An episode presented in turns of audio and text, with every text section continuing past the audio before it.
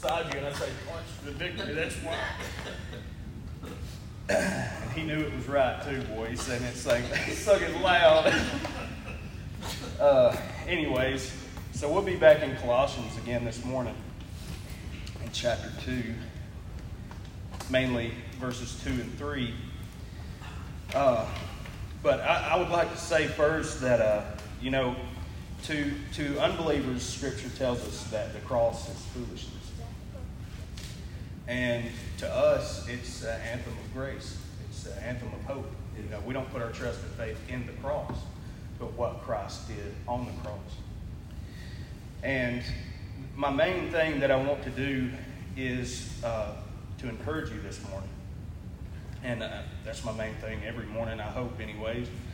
Uh, it's not to leave you downtrodden or sad or, you know, feel guilty, but that you would be encouraged. Colossians chapter 2 and verse 1 says, For I would that ye knew what great conflict I have for you, and for them at Laodicea, and for as many as have not seen my face in the flesh.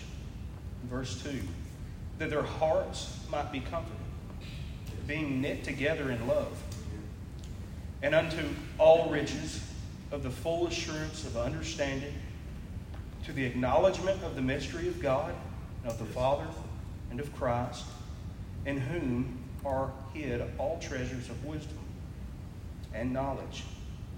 And I know that could get confusing in there a little bit when you're reading that. You're thinking, you know, this sounds real good, but I'm not 100% sure what all that means. Christ to us is the very manifestation, the, the physical incarnation of hope. He is the, the, our faith, which is not by sight. He is faith made sight. He is assurance because he is all faithful and He is eternal. The only thing that we could put our eternal trust in is Christ because anything else will fail. All of these things, when it, when it says that our hearts might be comforted, being knit together in love, so together, all of us understanding something that the world thinks is foolishness. To the, uh, that unto all riches of the full assurance of understanding. Understanding what? That the acknowledgement of who God is, who the Father is, who Christ is, and knowing that in Him is hidden, not to us. These treasures are not hidden from us, they're hidden from the world, but they're not hidden from us. In Him, we have access to the full treasures of wisdom and knowledge of who He is what he has done and who we are in him. So, our hearts today could be troubled about a lot of things. We could be worried about the conflicts that are to come. We could be worried about all the ways that we fail, all the ways that we have failed Christ this week, how we've been rebellious, how we may have been lustful, how we may have been prideful, how we may have been arrogant. Just all the many many ways that we could have failed him, but knowing this, that there has been something that has been revealed to you that has been hidden from the world that hates him. Knowing that we have this assurance of the understanding of who he is and what he's done. When I say that he is the physical incarnation of goodness, of love, of assurance, of power, the list goes on. It, could never end. We will never stop singing his praises, and I promise you, we probably won't repeat ourselves. And even though the angels saying, Holy, holy, holy is he, that's not repeating themselves three, three times. It's saying, Holy is the Father, holy is the Son, holy is the Spirit. We will not run out of praises anytime short for the rest of eternity. Our list could go on about who he is, the full riches of the assurance and understanding of the acknowledgement of the mystery of God and of the Father and of Christ. And what is the mystery of God? Anybody?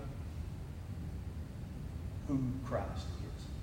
Revealed to those who believe in him.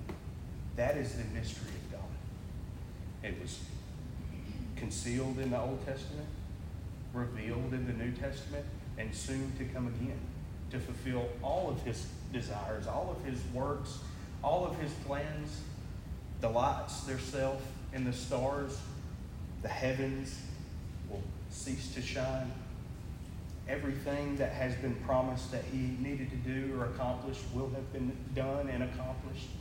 And all things that God has worked out to this particular point, the mysteries that he's written in the stars, the mysteries that he's written in our hearts, the mysteries that he's written throughout history, will all come to this one epicenter, this one point where we see that. I, I read a book, it was called What Does God Want? And it was written by a guy, uh, his last name was Heiser. And this lady told me that, you know, I read this book and I had answered questions that I didn't think that I would have answered until the other side of eternity. And I read the book, and it was one main thing that I just didn't get. What does God want? It's real easy for His Son to be glorified, for His Son to be praised and worshiped for the rest of eternity. What did they do? They were praising and worshiping each other and reveling in each other's glory before the foundation of the world.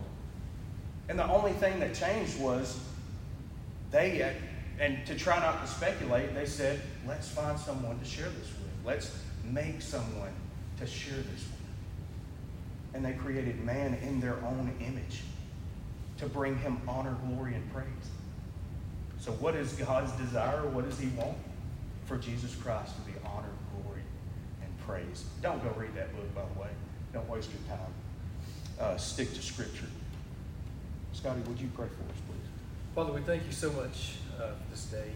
Father, we do thank you for the mystery of the gospel. We thank you, Father, for what you've done for us. Lord, we pray uh, that you would have your way will in this place, that you would uh, fill Pastor Israel up, pour him out through your spirit, give him the words we need to hear. I pray for the Sunday school hour, Father, that you be with all the teachers, that you would impart truth to all of us in Jesus' name.